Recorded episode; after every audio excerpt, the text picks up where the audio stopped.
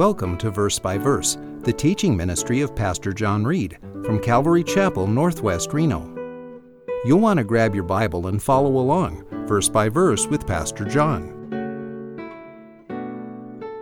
We continue in the book of Genesis, chapter 33, starting at verse 1. Face your past. You cannot run away anymore. We are forced by God to face our fears, our problems, and sometimes our family, right? Face the past head on with God's help, power, and presence, just like Jacob did. This is the story of Jacob. Jacob will face his arch enemy, his nemesis, his twin brother Esau. And if you remember the story, Jacob was fighting his brother even from the womb. They were two twins fighting inside of their mother, seeing who will come out first. They're actually baby fetuses wrestling one another. And Jacob comes out second, holding the heel of Esau. Later, Jacob cheats his brother out of his birthright, right over the porridge, the red stew. Later, he steals from him. He becomes an impostor and pretends to be his brother to steal the firstborn blessing from daddy. And then Jacob is forced to run away from home, run away from Esau and his death threats. It has been a rivalry, it has been a mess. Have you been there? Maybe family, friends, coworkers, a boss, and you've had a rivalry, a battle, uh, an old pain or a grudge or revenge, and you don't want to face this person, right? You just want to run away from them. But sometimes God forces us to face old enemies, old relationships, right? You've got to go to that wedding. You got to go to the funeral. They're going to be there. Oh my gosh, they're there in the church. You bump into them at the market, right? And God has His way of making us face our past. Jacob has just faced Jesus. This was last chapter, right? Jacob was up all night long, wrestling and battling not just a man from heaven, not just an angel of the Lord, but the Lord Jesus Christ, a Christophanies. Jesus appears in human form, the Son of Man, and Jacob fights and wrestles him all night long. And what does he get? He gets a new name.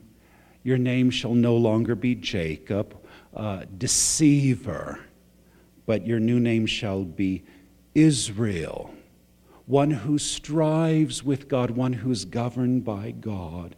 And he gets his blessing, and he does get a permanent limp.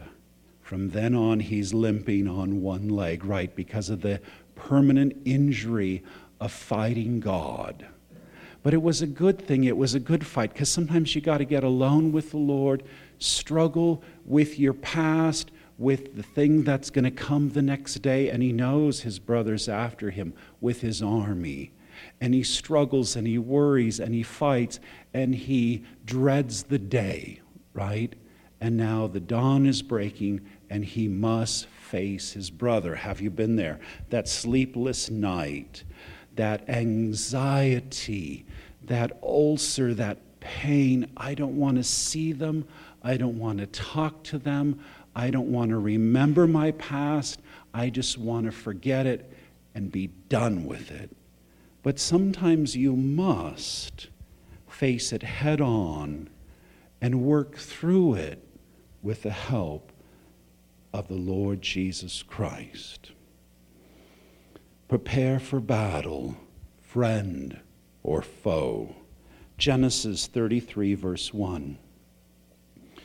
Then Jacob lifted his eyes and looked, and behold, Esau was coming, the dreaded day, the hour of horror, D Day, it's all coming to a head, and 400 men with him, an army of fighting men. Why would my arch enemy come with 400 soldiers? He's got the upper hand. You are outnumbered, you're outgunned. And you know what? Now you limp. You can't even run anymore, and there's no place to hide in this wide open desert. You have been cornered. You must prepare for war. To go to war with maybe some coworkers, that old boss, that friend, even with a family member. Sometimes those that we're the closest to can hurt us the most. Have you discovered that? And some people cannot be avoided. So he divided the children among Leah and Rachel and the two maids. He's preparing for battle. He's setting them up first string, second string, third string. And this is the problem with polygamy and multiple lovers. There's always a number one. There's always a favorite. There's the true love. And Jacob has four wives. And the two slave wives or concubines, he puts them and their children in the front. So when the battle ensues, they're the first ones to get knocked out. The second group is farther back, and this is Leah. You know, she was not so attractive, cross eyed, and, and her kids. She gets knocked out second. And then in the far back, his true love that he loved so much, beautiful Rachel, and her one and only baby boy, Jacob's favorite, Joseph. Remember the coat of many colors? Because daddy loves Joseph more than all the others. So Rachel and Joseph are in the far back, so they will have a chance to escape. Favorites are a difficult thing. Favoritism, favorite wives, favorite kids, it creates a mess verse 2. He put the maids and their children in front, the two slave wives, the concubines, and Leah and her children next, and Rachel and Joseph last. Do you see it? Verse 3. But he himself passed on ahead of them and bowed down to the ground seven times until he came near to his brother. He goes first. He's going to take the brunt of the battle. And as he approaches his brother so carefully and slowly, he bows all the way down to the ground, his face in the dirt. Not once, not twice, but seven times, God's number of perfection, holiness, completion and he treats his brother like a king. He treats his brother almost like a god as he completely humbles himself, as he shows complete and unconditional surrender to his arch rival. You have a family member, friend, and you've always gone to battle, wrestled, fight, argued, and finally, you're at the point that you must completely surrender to them, and you don't want to, but you know you have to for your own good and survival, for the survival of your family and your kids. Maybe you have a boss and he's mean and cruel and spits at you and treats you like a dog and pays you dirt, but you're like, I got to keep this paycheck coming for my babies, right? Sometimes you eat crow. Sometimes you humble yourself for the sake of others. This is the hard place that Jacob has been brought to. He has prepared for the worst, but he plans for the best. And Jacob is a conniver. He's always scheming, he's always plotting. I've got to prepare. I've got to have a plan of exit and escape, and maybe we can cut our losses, and maybe my favorites can escape in this brutal battle of my brother's army. Have you been there? I hate those encounters. But God has a purpose, He has a plan, and He's with you. Jesus was with Jacob all night long until the sun rose, then he had to go. But Jesus is still with Jacob through some of the hardest times of our life. Christ is there. Do you realize his presence? Make peace offerings and give away your gifts. Verse 4. Then Esau ran to meet him and embraced him and fell on his neck and kissed him, and they wept. You don't know how it's going to go.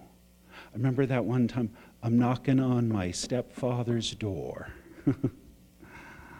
Hadn't seen him for years. Sent a card, sent some gifts, did some phone calls. How will it go? I was kind of nervous knocking on his front door in Woodland, California, near Sacramento. Traveled for hours. Will he cuss at me? Will he slam the door? Will he punch me? Or will he embrace me and have tears? And Johnny, it's so good to see you. And guess what happened? The door slammed open. He's like, Johnny, I'm so happy. A big smile, and I haven't seen you for years. And come into my house and stay for dinner and spend the night and stay another day and another day. As I slept in my father's house in a warm bed, it felt so good. but you never know how it's going to go, right? I've had times I visited my, my older brother, and he's more emotional than me. And when he sees me, he hugs me and he cries, and it's been so long, and let's have dinner. And then, and after a couple hours, then he gets bored and he goes out to the garage and he works on his tractors and trucks all night long. and he asks me, You want to come out and help me? And I'm like, No. You want to crawl underneath them and get oil and dirt under your skin and in your nails and be all grody with me? And I'm like, no, I'll stay in the house and watch TV. but the emotion, right? The embrace, the kissing, the hugging, the crying tears of happiness. Do you have family that does that when they see you? They cry. You're so big. They squeeze your cheek. They don't want to let you go. And it does feel good when they cry for you because they love you so much. I think this is unbelievable. This is an answer to prayer. This is Jesus working, and the Holy Spirit has softened his brother's heart and lowered that wall and that revenge and that hatred and that anger and it's all subsided and it's all been let go. Verse 5 He lifted his eyes and saw the women, the wives, right, four of them, and the children, and said, Who are these with you? So he said, The children whom God has graciously given your servant. Do you have a wife, a spouse? Do you have children? Do you have grandkids? Do you know where they came from? Do you know who gave them to you? That it was a gift of God, that it was a gracious gift. You didn't deserve them, you didn't earn them. God gave them to you out of grace and mercy and love. Do you value them as a gift from the Lord? Do you realize that they're too good for you and that you have married up? And God has blessed you with wonderful gifts of children and grandkids like Jacob. They're God's gifts. Verse 6 Then the maids came near with their children and they bowed.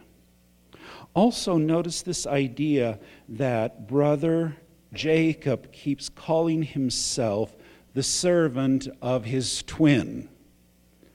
I'm your servant, I'm your servant, I'm your servant.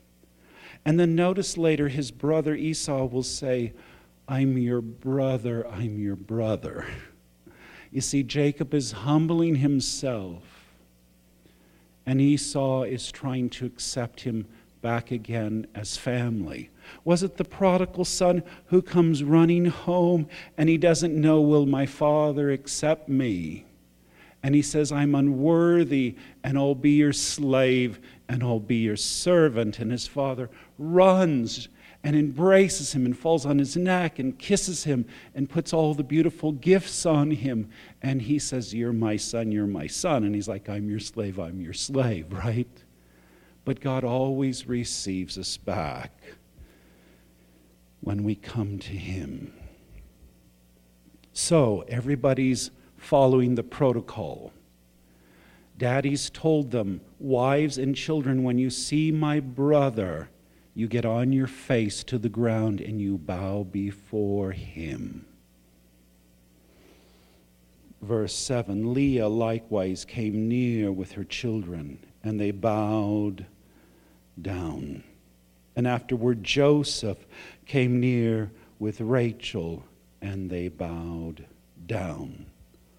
All the way, all the kids, all four wives.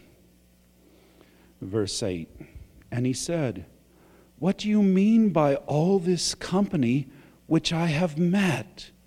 Man, I saw the parade of gifts you had five groupings, herds of expensive animals.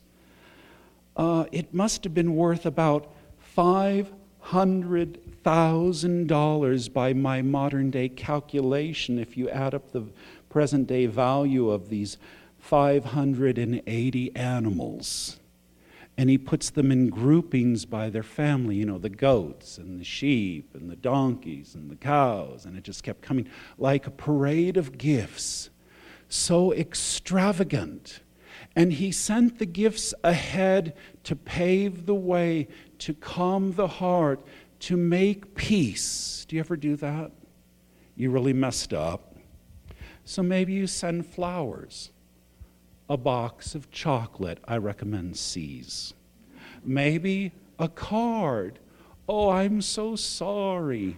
Maybe their favorite, whatever, favorite gift. And the gift goes before you. The gift paves the way. The gift changes the heart. Do you see it? And brothers saying, I can't believe all these gifts, all these presents so extravagant. What does it mean? And he said, To find favor in the sight of my Lord. You're my Lord, and I'm your servant. And I want to make things right. And I want your approval, and I want your acceptance, and I want to be let back into the family. Have you sent gifts? But these gifts are extravagant. These gifts are very valuable and extreme because they're more than just gifts. And I'll point that out as we read. Verse 9 But Esau said, I have plenty, my brother. I'm not your Lord, I'm your brother, right? You're not my servant. Daddy says, You're my son. I welcome my son back to my house, the prodigal son. Let what you have be your own. I've got enough. I don't care about things and materialism and stuff anymore. It's funny when we're young, when we're immature, when we're carnal, we fight over money and inheritance and things, and I want it, and this is mine. you ever go through those battles? And then we grow up and we're mature and we're blessed, and we're like, oh, I don't need your gift. You, you take it back. And the things that we fought over when we grew up as Christians, we realized that was so carnal and so petty to fight over things and stuff and money and inheritance. And now the things that they fought over when they were young, they realize they're not that important anymore. Verse 10 Jacob said, No, please. If now I have found favor in your sight, then take my present from my hand, for I see your face as one sees the face of God. And you have received me favorably. You see, in the culture, in the society, if somebody receives your gift, they receive you. If they receive your peace offering, then they declare, I will make peace. And so, in Jacob's mind, it's absolutely essential that his brother receive the whole extravagant gift of what 580 animals was it and uh, about $500,000 in livestock. No, you must receive it all because if you receive my gift, you're obligated to forgive me, to accept me, to welcome me back as family. Have you ever had someone reject your gift? They tore up the card. They sent the package back. They didn't even open it. See, that's a statement, right? We want them to open the gift. Receive my gift and me. Please, I insist. And I see you like I see the face of God. Didn't Jacob just see the face of God the night before? He's struggling with Jesus and he sees him face to face and he struggles and he cries and, and he begs, Please bless me. And afterwards, he names the place the face of God because I've seen God face to face. And now he has a respect and, and an awe and a reverence toward his brother that he cheated and connived and mistreated. Right now, everything's different. After encountering Jesus, now I treat my friends and family and even my enemies so differently. It is a peace treaty that must be accepted. Verse 11 Please take my gift, which has been brought to you because God has dealt generously with me and because I have plenty. Now, we can fight for the blessings and the wages and the rewards and the bonuses of men, but what's more important is to get the pay and the, the blessings of God. And you see, conniving and fighting, what did he really get? He left with just a stick, right? His little shepherd stick when he ran for his life. But now he's come back with all the blessings of God, and he is so rich. He's so blessed. He's so full. He's got a huge family. He's got more than he could ever want. And he's so rich that he can give such an extravagant gift to his brother.